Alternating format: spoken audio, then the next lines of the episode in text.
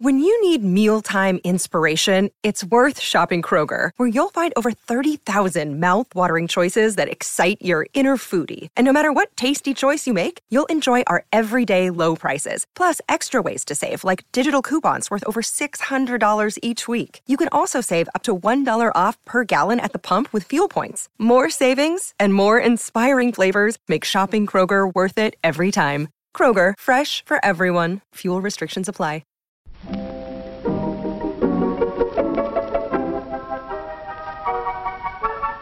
Maybe it's just that you don't know how to use social courtesy. Oh, that's old fashioned. Watch how Lizzie Post and Dan Post Senning act as host and hostess. They know that courtesy means showing respect, thinking of the other person, real friendliness. Hello, And welcome to Awesome Etiquette. where we explore modern etiquette through the lens of consideration, respect, and honesty. On today's show, we tackle your etiquette questions about bridal showers when everyone is far away, when to unfriend friends' exes, all the trimmings for encore weddings, and issues with organizing a meal plan for a new mom. Plus, your voluminous and most excellent feedback. We totally get the zip. A handwritten etiquette salute and a postscript segment celebrating National Cell Phone Courtesy Month. Thank you, Jacqueline Whitmore. Coming up, Awesome Etiquette comes to you from the studios of Vermont Public Radio and is proud to be produced in Burlington, Vermont by the Emily Post Institute. I'm Lizzie Post. And I'm Dan Post Senning. And I'm feeling old, Daniel. Old today. Why would you be feeling old? Oh, maybe because we're I'm like 150. We're 150. We are 150. Today is the 150th episode of Awesome Etiquette. Congratulations. Congratulations, cousin, and congratulations to you, our audience. Thank you so much for keeping us alive. Thank you for being here with us. Some of you for the almost three years I know. that we've been on air together. Some of you who have virtually experienced those three years by going back and listening to the archive of the show, which is becoming more and more an archive of our lives. You, what do you mean they virtually experienced it? now I'm with you. Now I'm with you. No, it's true. It's pretty awesome. And we are so grateful to you, our audience, that we've made it this far. First of all, yay. You all prove to us that etiquette's important and makes a difference in people's lives. We knew it, but we know it so much more through you, and that is amazing to us. Once upon a time, Lizzie Post and I used to sit around in the offices at the Emily Post Institute and talk about how much we wanted to share the conversations that we get to have about etiquette every day with a larger audience, that we wanted to open the doors, throw open the doors to the Institute and see how many people we could include in that conversation. And a blog was one idea, but a podcast, a question and answer podcast, really proved to be the vehicle that made that happen. Absolutely. And what I'm so encouraged by and excited by is that, you know, I read all the emails that come in and when they say things like, I'm amazed at how hearing just about like a weekly show about consideration, respect, and honesty, how that makes me want to be a nicer person to my family, to my friends, to the people that I encounter that I don't even know. To me, that gives me such hope in the world that we really can make the world a nicer place. That this wonderful thing that we believe in so much called etiquette, Emily Post etiquette specifically, actually can make a difference to people, that it can improve your life and improve your relationships. And I am just so floored every time. I never get sick of hearing it. And every time we get one of those emails, I, I buzz Dan in his office. I'm like, Dan, Dan, look, it's making a difference. Your etiquette salutes are inspiring. Yes. Your Oh. feedback is Illuminating. and your questions are so thoughtful and considerate. And it gives us such a broader picture of what etiquette in America and around the world is. We have a lot of international listeners, which is really exciting. We we never would have had pizza topping etiquette as an issue, right? We never would have had I can't I still can't believe we had never gotten that pool party question that was just in last, Last week's week's or the week before's show. Like there are so many places where etiquette is found and that we get to experience and think about and create good advice around because of your questions and your thoughts and your ideas. There's that great book, The Wisdom of Crowds.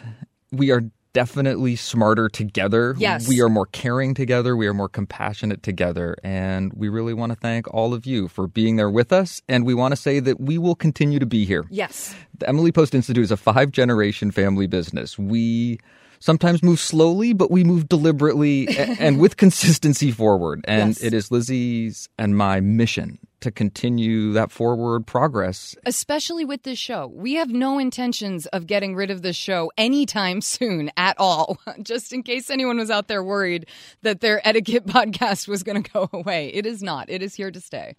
Lizzie Post was telling me the other day she oftentimes watches her favorite shows and They disappear and then I cry. and we wanted to offer comfort to anyone out there who might have had a thought like that that we love making the show also and we look forward to continuing to make the show happen with your help and support for years to come. And a lot of you has asked us how you can support the show. You've asked for more than just one or two ways to support the show. And first, we want to thank you for your generosity. That is uh, amazingly encouraging to us, and we are truly grateful for it. One of the ways that you can continue to help us is by doing exactly what you've been doing, which is to keep participating, keep listening to the show, and keep sending in your questions, your thoughts and feedback, and your etiquette salutes. We really mean it. There's no show without you. So please, please, please keep participating in this show. We also ask you to spread the word and encourage others who you think might be interested in having a little awesome etiquette in their lives or who might just enjoy uh, spending an hour with this particular community each week because It's a really great community. it helps make you think about the people around you in a more considerate and respectful and honest way. And that's a pretty amazing thing.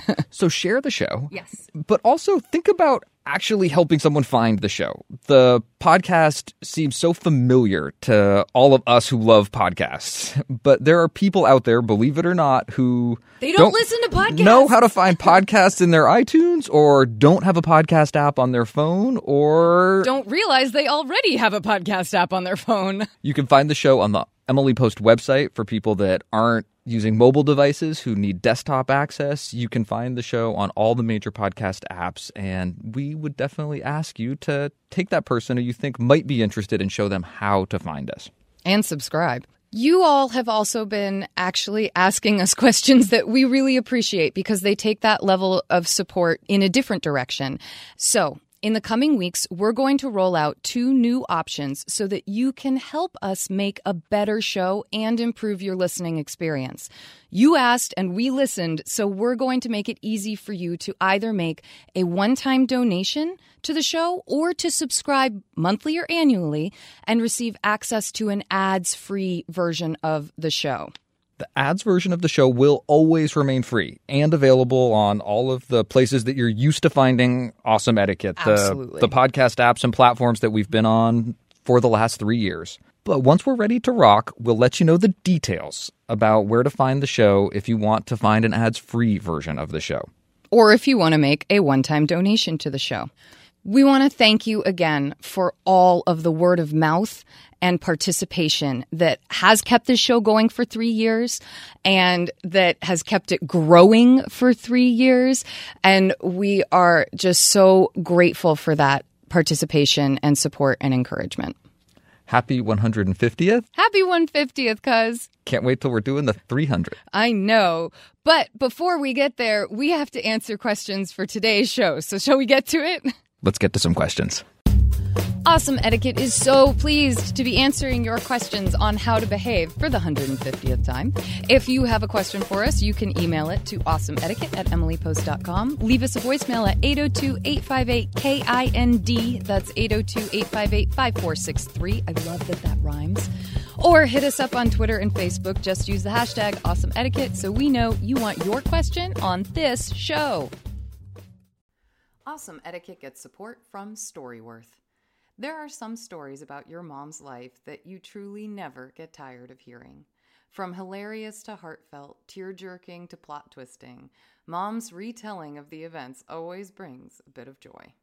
Just in time for Mother's Day, we here at Awesome Etiquette found the perfect gift that can capture all of your mom's stories for your family forever.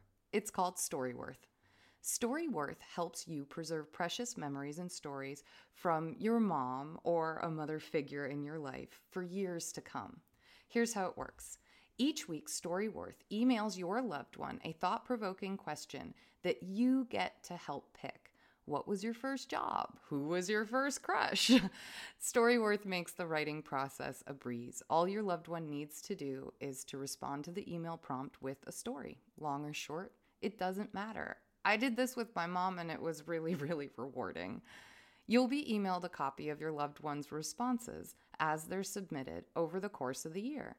You'll get to enjoy their retelling of the stories. Some you probably already know, or maybe the ones that you're surprised by you haven't heard before. After that year of fun discovery and reminiscing, Storyworth compiles your loved one's stories and photos into a beautiful keepsake hardcover book that you'll be able to share and revisit for generations to come. You can even keep a copy of the book for yourself. Give all the moms in your life a unique, heartfelt gift that you all will cherish for years. Storyworth. Right now, save $10 on your first purchase when you go to storyworth.com slash manners.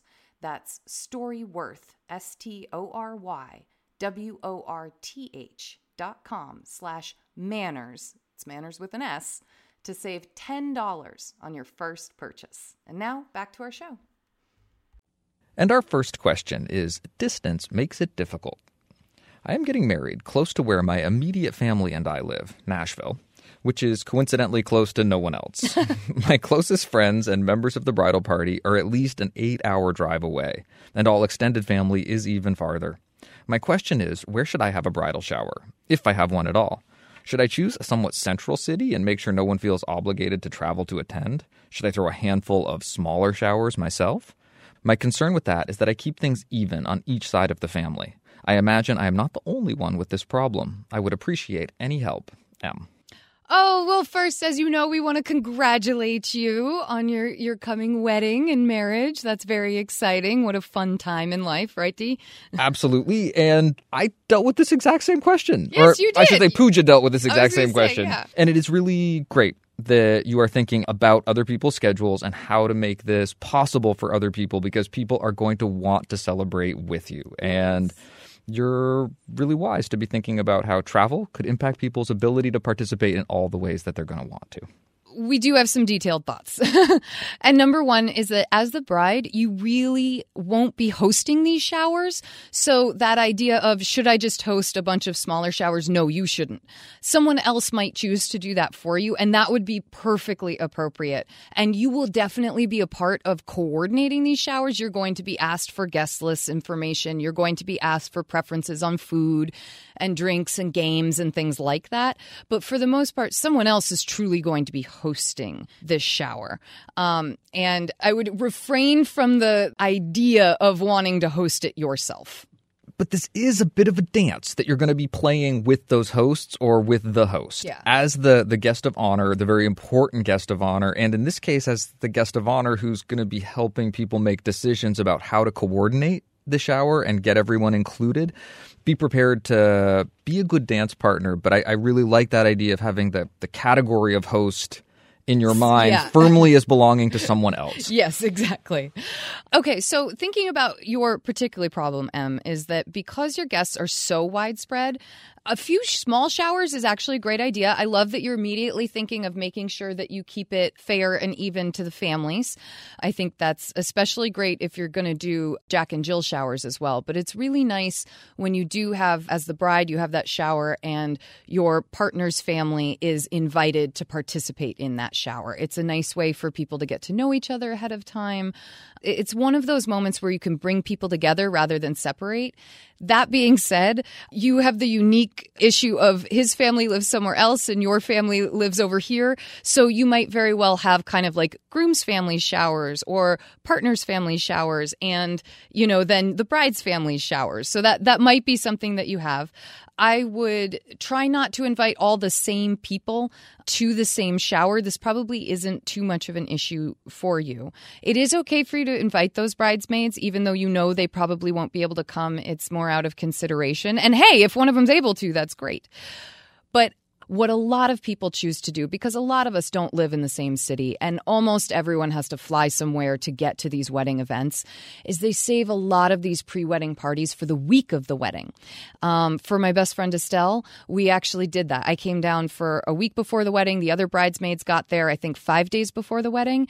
And so once most of the family had arrived, we did a family and bridesmaids shower for Estelle. And that was really great because everyone actually got to participate.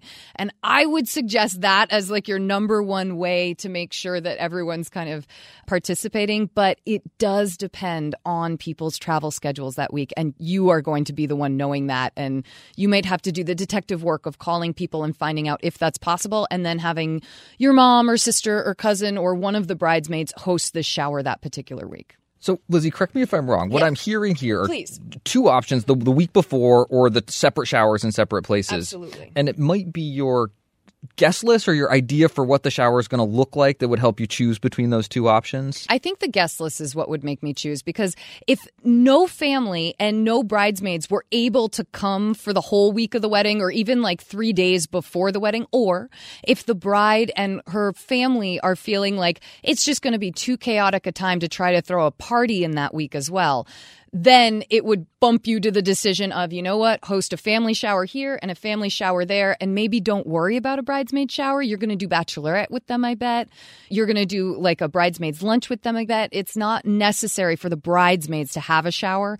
You would want them to participate, but they just might not be able to. There was something else I heard you kind of hint What at that say? inspired Oh a my thought in gosh, my what mind. am I talking you about? mentioned the possibility of a Jack and Jill shower. Oh, that is a possibility. And. I started to think about the type of shower where I I- I know the idea behind showers is that they're smaller, more intimate affairs, but we're also hearing about people having showers that do include husbands, that include couples, men and women in the family. My uncles really enjoyed coming to some of our Your- well, your showers. baby shower, yeah.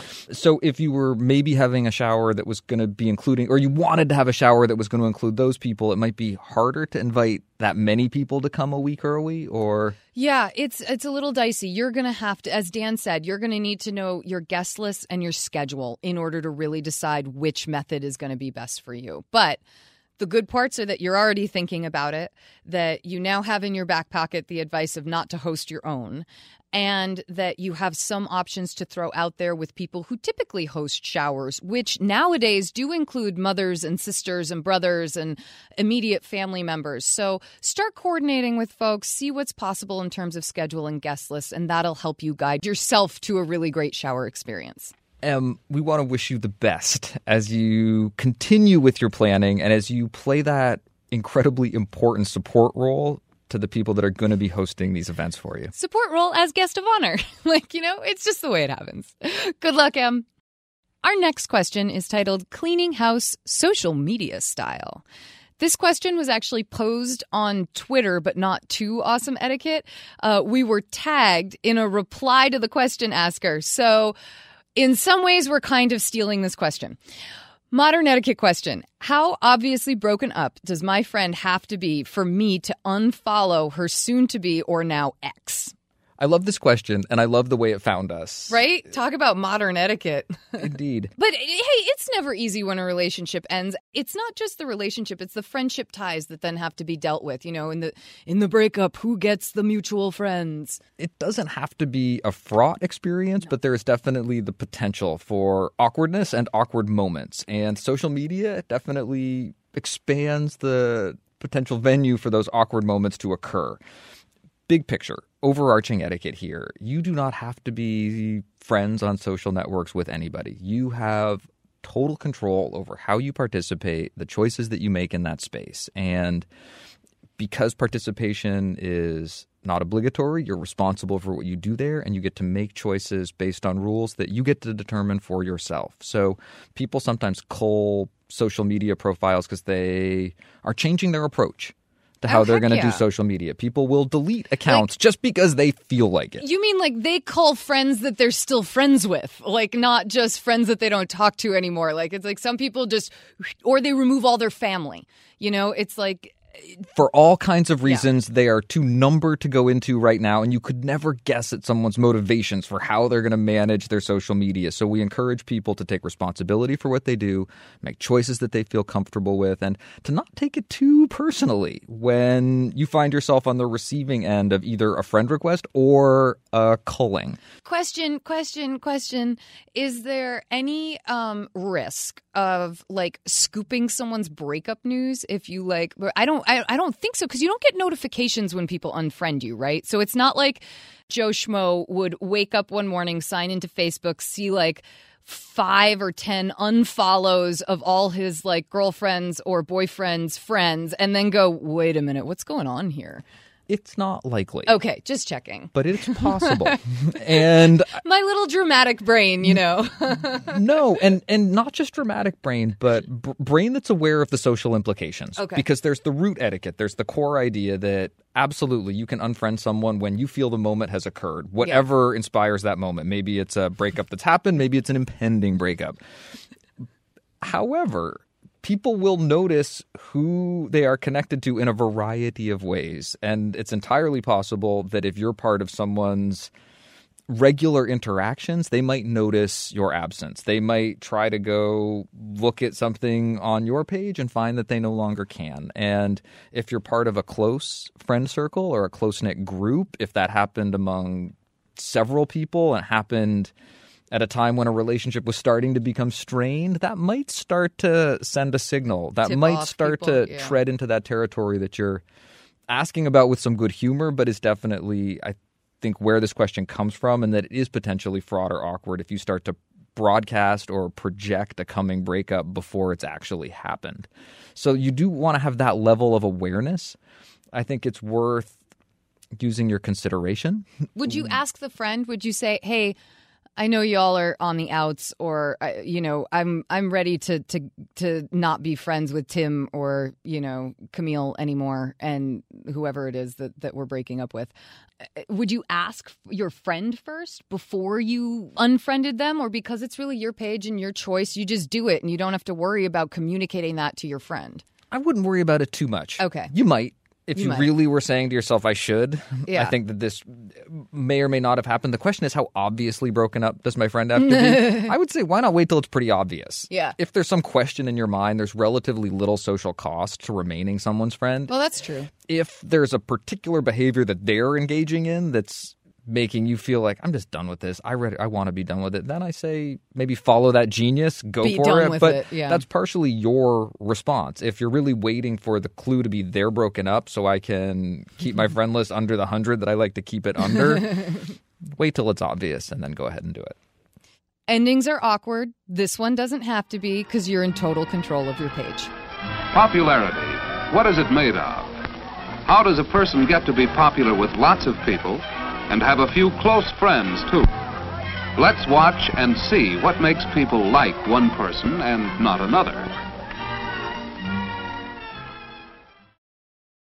Our next question is titled Once, Twice, Three Times a Bride. Francie wrote in from Facebook I've seen a lot of people who have second and third marriages with the trimmings like their first marriage.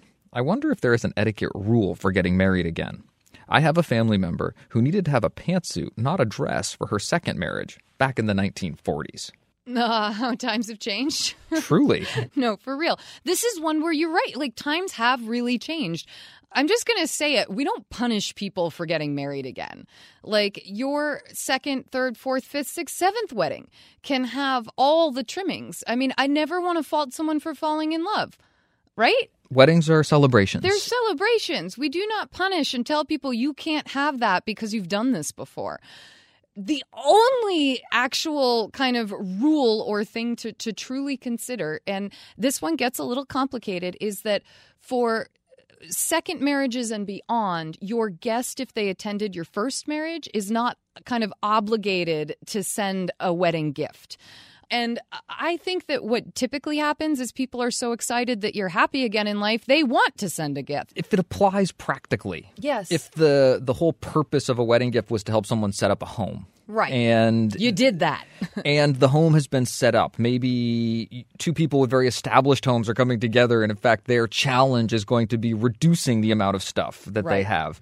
the whole idea behind how you approach that wedding gift may change. And I think that that original rule was about acknowledging that. Although I think the spirit that people approach a wedding gift with today is one of wanting to celebrate. It's not just about setting up a home for someone. Right. I don't think it was ever just about setting up a home for someone, though. I think that it was about setting up someone's home and celebrating, recognizing, commemorating this amazing moment in their life. And so that part of it, I think, still holds true. And it's why a lot of people still send gifts for that second, third wedding. The other thing to consider is that sometimes it might be someone's second or third wedding and someone else's first wedding. And you'd never want to punish that first weddings person by being like, well, I gave a gift to the first time, so you don't get one second, you know, bride or groom. Sorry. I think when it comes to the gift portion of this, if you're close to the people getting married, you send the gift. Maybe it's it's not a big expensive gift. Maybe it's more of a small and sweet and commemorative type gift. But our question asker wasn't just asking about gifts. That's kind of the most complicated part of this question. The simple part to the actual question of trimmings is that you can have all the trimmings you want. Dance to a first song with your father if you or mother if you would like. Cutting the cake. You know, having that big tent with all the lights and the fireworks and the pony that you ride up on. I mean, whatever it is that makes you feel married, you go for it. Wear a dress any color you want. Yes, exactly. Any style you want. I mean, it's really there are all the trimmings and they are okay. I think that back in the 1940s, it was different and there was less encouragement around second and third and fourth weddings. I will tell you that when our grandmother got married for the second time after her first husband passed away in the war, she wore a dress. Uh, she didn't wear a big ball gown dress like it's popular today. And so, right in this time frame, she was not wearing a pantsuit. She was wearing it was like a skirt suit.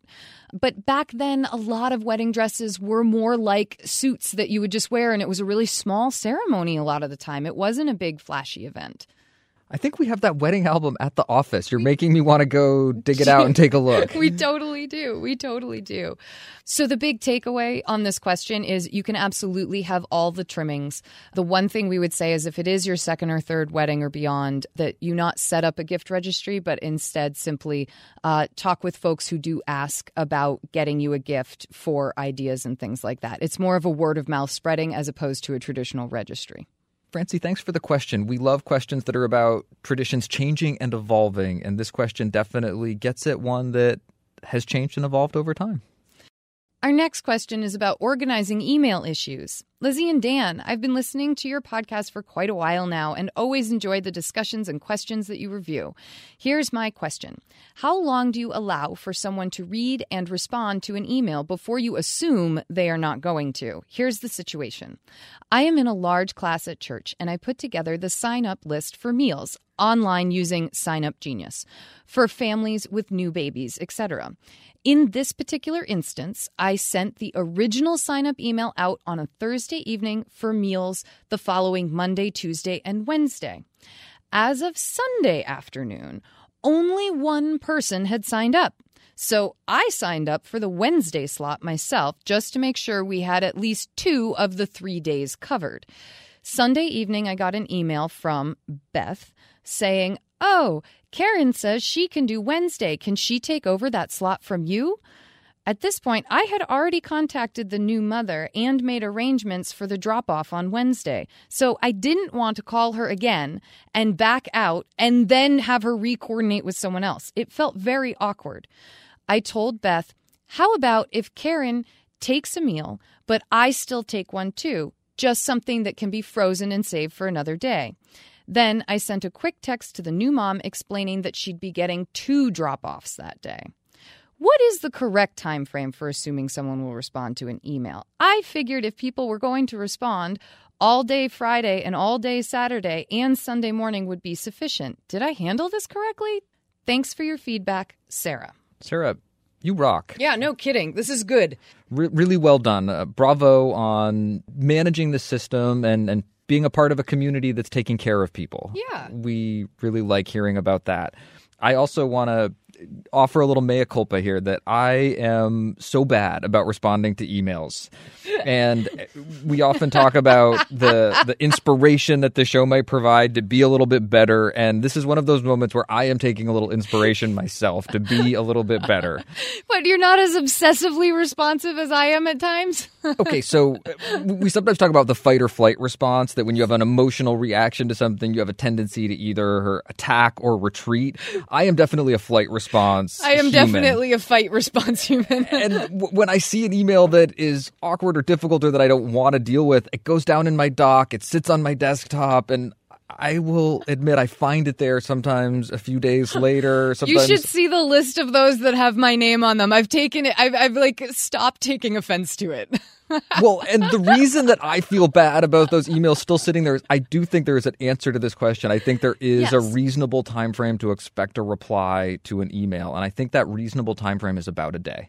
I think that once you get more than a business day, you start to enter that territory where if it doesn't happen, I think you can assume that you might not get one. Mm-hmm. And I don't necessarily think you need to take offense, but I also think that if the the topic that you raised in that email um, had some sort of time frame on it, you could take that lack of response as I might not be getting a response and start to proceed, start to make your own plans. Do you or really think one day is enough for social world? I might go because like business, I'm 100% with you. If I really need an answer to something and people aren't getting back in a day, I have no problem sending a follow up email. But in the social world, I might give it maybe 48 hours. I don't know.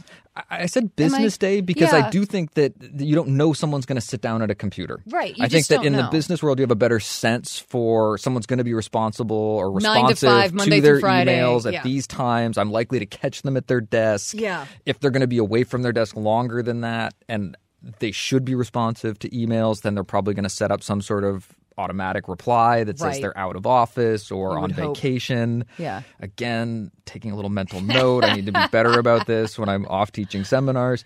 I, I think in that social context, you're wise to have that awareness. Like a little longer. oh, this might be a Yeah. weekend. This might be a Saturday. The reason that that time frame exists in business is that it's about a, a reasonable expectation of reply. And in this particular case, I think you're the, the reply is very practical. It's about organizing a meal delivery that has Yeah. a time frame that's coming. So I'm approaching it with a little bit more of that business level formality. It's not a business email, but it's not entirely in the social context either.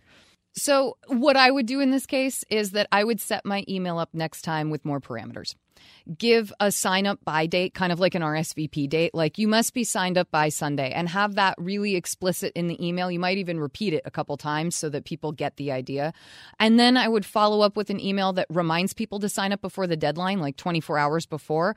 And I might even send a final email that's a follow up. Here's what we got. The one person signed up for Monday and that was it and then send it out and and say this is the sign up. This is what will happen. I like your backup plan of both stepping in yourself to cover another day but also offering people the idea of hey you could prepare a frozen meal and drop it off on any day that's convenient for you. The mom has let us know or something like that. You could do a little more coordination would allow you to be able to kind of have this contingency plan if people don't sign up. And i think that because this is a system your church uses on a regular basis that you can over time start to really make this a fine-tuned machine Sarah, I love the solution that you came up with, offering to do that frozen meal. And I think that Lizzie's suggestions are really going to model the kind of behavior that's going to make the system work better and better over time. Keep up the great work. You know, writing letters is just a talent.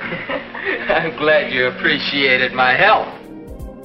Thank you for your questions. Please send us updates and comments to awesomeetiquette at emilypost.com. You can leave us a message at 802 858 KIND. That's 802 858 5463. Or hit us up on Twitter and Facebook. Just use the hashtag awesomeetiquette so we know you want your question on the show. Each week, we like to hear your thoughts about the questions we answer and the topics we cover. Man, did we get it wrong on the lane marriage etiquette? I've never seen more emails come in than Face, that. I mean, meat palm. Yeah, oh, bam, like egg on face, paper bag over face. I mean, all of it. Thank you so much for uh, like introducing us to why the zipper merge is actually important and and safe and good.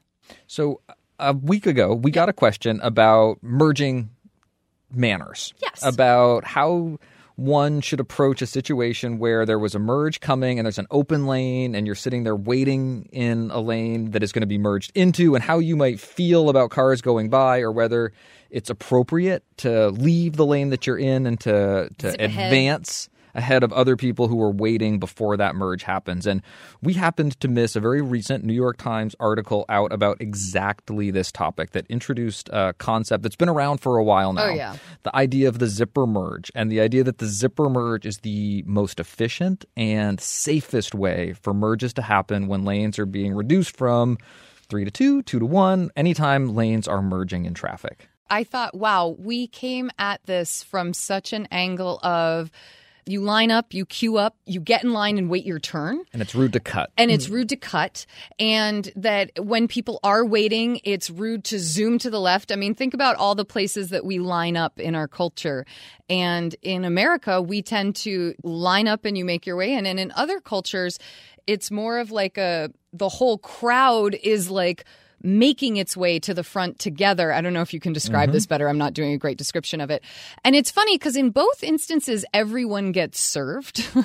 but what I liked about the image that the zipper merge created in my head is that it didn't make the passing or the quickly getting up closer rude in my mind. It made it efficient.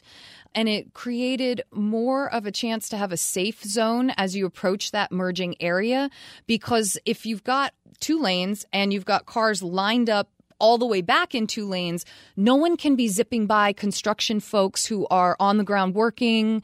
It made a lot of sense as soon as I read it. The idea behind the zipper merge is that the merging happens at the point where the lanes reduce. Yes. And that the most efficient thing to do is to fill up all lanes until that point occurs. And that once you reach that that point of constriction where the two lanes become one, that you zip up, that you alternate cars, one other, one other, one other, and that there is a consistency to this, that there is an obvious rule to how it happens in that moment when it's supposed to happen, and that this actually creates the most efficient flow of traffic. It's the most efficient traffic pattern. And as Lizzie points out, by effectively filling up all lanes until you reach that moment of decision, you also remove this problem of one lane of traffic that's moving more rapidly or potentially where people are driving faster.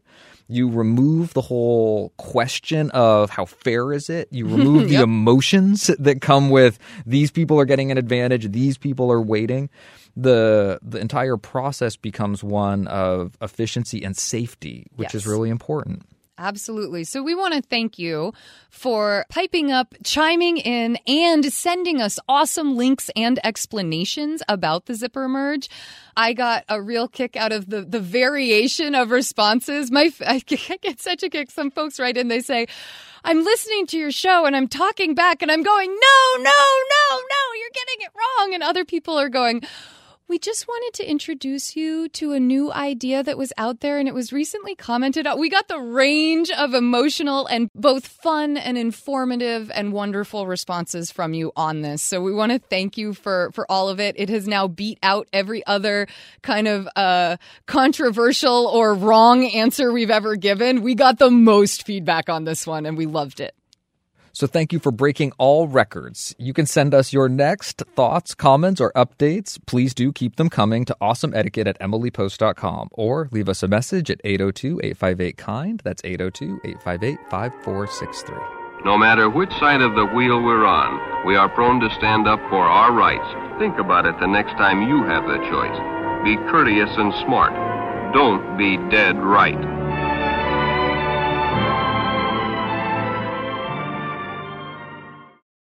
So it's time for our postscript segment where we dive deeper into a topic of etiquette. And today's postscript is about National Cell Phone Courtesy Month, which I believe comes to us courtesy of Jacqueline Whitmore, right? She started this. She absolutely did. Let's take a little moment to, to give a golf clap and a nod to a fellow etiquette expert, etiquette consultant who's been in this business for some time now. Jacqueline Whitmore started the National Cell Phone Courtesy Month awareness campaign back in 2002.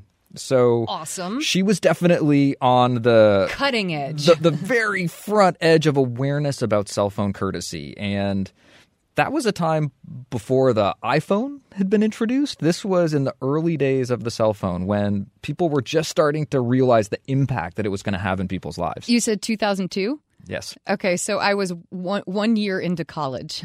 I know. This is no. When you think back, where was I, I in was 2002, and what did my phone look like in 2002? And it probably, if it flipped open, it was very advanced. Very cool. At I could time. text. Maybe was texting a thing when I was in college? I don't think so yet. It came at the end of college, I think. You might have had a plan where you paid by the minute. Yeah. Ooh. Ooh, ouch. Regardless, it has evolved over time. And Dan, you have some really great tips for us today on cell phone courtesy. Absolutely. So I really think about cell phone courtesy in two ways. And there are all kinds of great manuals and tip sheets about how to use these devices. There are definitely standards that have emerged over the last 15 years that I think have been pretty well understood broadly by the public that uses these devices. But I tend to divide my advice into two categories. One, I think about behavior with the device, and two, I think about behavior on that phone. And I really want to focus our discussion today on behavior with that device, how you behave when you've got that device on your person or in your hand. And the first thing that I like to emphasize is that it's important to take control. It's important to dehabituate your use of your cell phone. The famous Russian scientist Pavlov, who did his experiment with dogs, where he would feed a dog, ring a bell, measure salivation response, or ring a bell, feed a dog, measure salivation response. And it didn't take very long before he could ring that bell and he didn't need to feed the dog and he could measure that salivation response. It's our Positive reinforcement. and, and and biological programming happens so quickly and we carry these devices they ring and they chime we interact and we get a little endorphin rush they ring and they chime we interact with people we care about or get information that interests us and all of a sudden we get a little endorphin rush and it doesn't take very long before you're hearing that device ring when it's not ringing in anticipation of that endorphin rush or when that device rings and you start to start to feel those pleasure centers tingling and you find yourself reaching for it before you even think about what you're doing Someone's thinking of me. I exist. it can be really difficult. It's a constant process of staying aware that is required of all of us to use these devices politely and appropriately. We are so often in the company of others when these devices are asking for our attention, and is a, a fundamental tenet of good cell phone courtesy that we keep our attention primarily on the people that we're with. And there are going to be appropriate uses for a device when you're in the company of others. There is going to be, or there are going to be times when it's going to be important that you take that call or you get that information. It's going to determine which restaurant you go to, what movie you're going to go see, or what you should pick up on your way home that day. These are amazing, miraculous devices, but that primacy of the person that you're with, the importance of them being acknowledged, can't be overstated, and the habitual use of the phone can start to diminish that. So, Practice putting it away? I don't know. if you're in a situation where the use of a phone would be completely inappropriate, take control of your life. Turn it off. Leave it behind. Don't even take it with you into that church service, house of worship, uh, restaurant. Carve out those times in your life when you're really going to focus on the people that you're with and make that your absolutely primary concern. If you are with other people, don't subject a captive audience to your conversation. Try to move away from other people to take a call or to engage in a conversation. Can I make a note about that? Please. We have gotten way too comfortable with having those conversations in public. Like, it's definitely become. I feel like ubiquitous. Like people are so used to hearing that one-sided conversation now. It's like when when you're getting on the plane and all the way up until the moment those cell phones have to be off, someone is chattering away.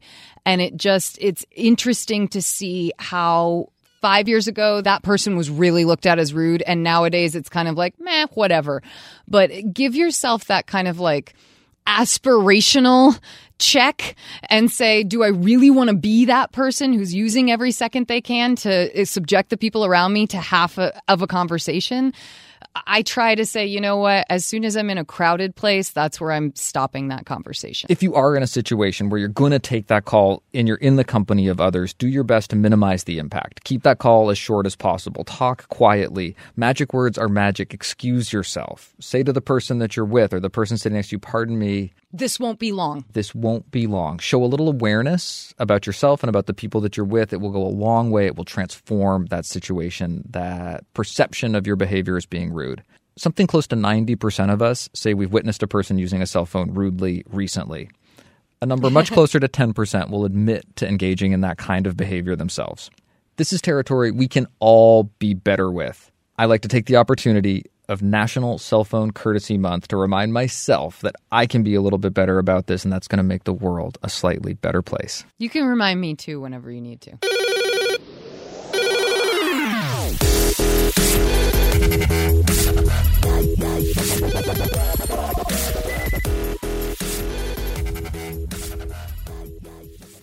Well, we like to end our show on a high note, so we turn to you to hear about the good etiquette you're seeing and experiencing out in the world. And that can come in so many forms. And today's form arrived via mail, snail mail, in a lovely light blue and gold card. Jessica from Tacoma hand wrote a salute for her mother to us. Dear Lizzie and Dan, Hello, and thanks for your show. I'd like to salute my mom, Carol, for always assuming best intentions when encountering apparent rudeness. Instead of taking immediate offense, my mom tries to think of why the other person might have thought they were doing the right thing, or at least not realized they were doing the wrong thing. Here's an example. My mom volunteers for her local farmers market, which cannot allow dogs because of the city's food service laws. Instead of scolding people who bring dogs, my mom starts by welcoming them to the market and asking if it's their first visit. Usually they say, Yes, how did you know? And this lets her respond with, Your cute pup here was my tip off. Even though the market is outside, due to city and food service laws, unfortunately, dogs aren't permitted. As usual, my mom finds the kindest way to address a problem. Best mom ever. Sincerely, Jessica in Tacoma. Jessica, thank you so much for your salute. We love hearing about it and we loved seeing the stationery that you wrote to us on. Thank you to everyone for listening. Thank you so much to everyone who sent us something. You can send us questions, comments, and salutes by email to awesomeetiquette at emilypost.com. Or leave us a message at 802-858-KIND. That's 802-858-5463. On Twitter, I'm at Lizzie A. Post. And I'm at Daniel underscore Post. On Facebook, we are Awesome Etiquette and the Emily Post Institute. You can help us out. Please subscribe on iTunes and leave us a review. Our show is edited by Chris Albertine. Thanks, Chris. Say, that sounds good. I'll call you next week. Will you? Thanks so much. I had loads of fun. So did I.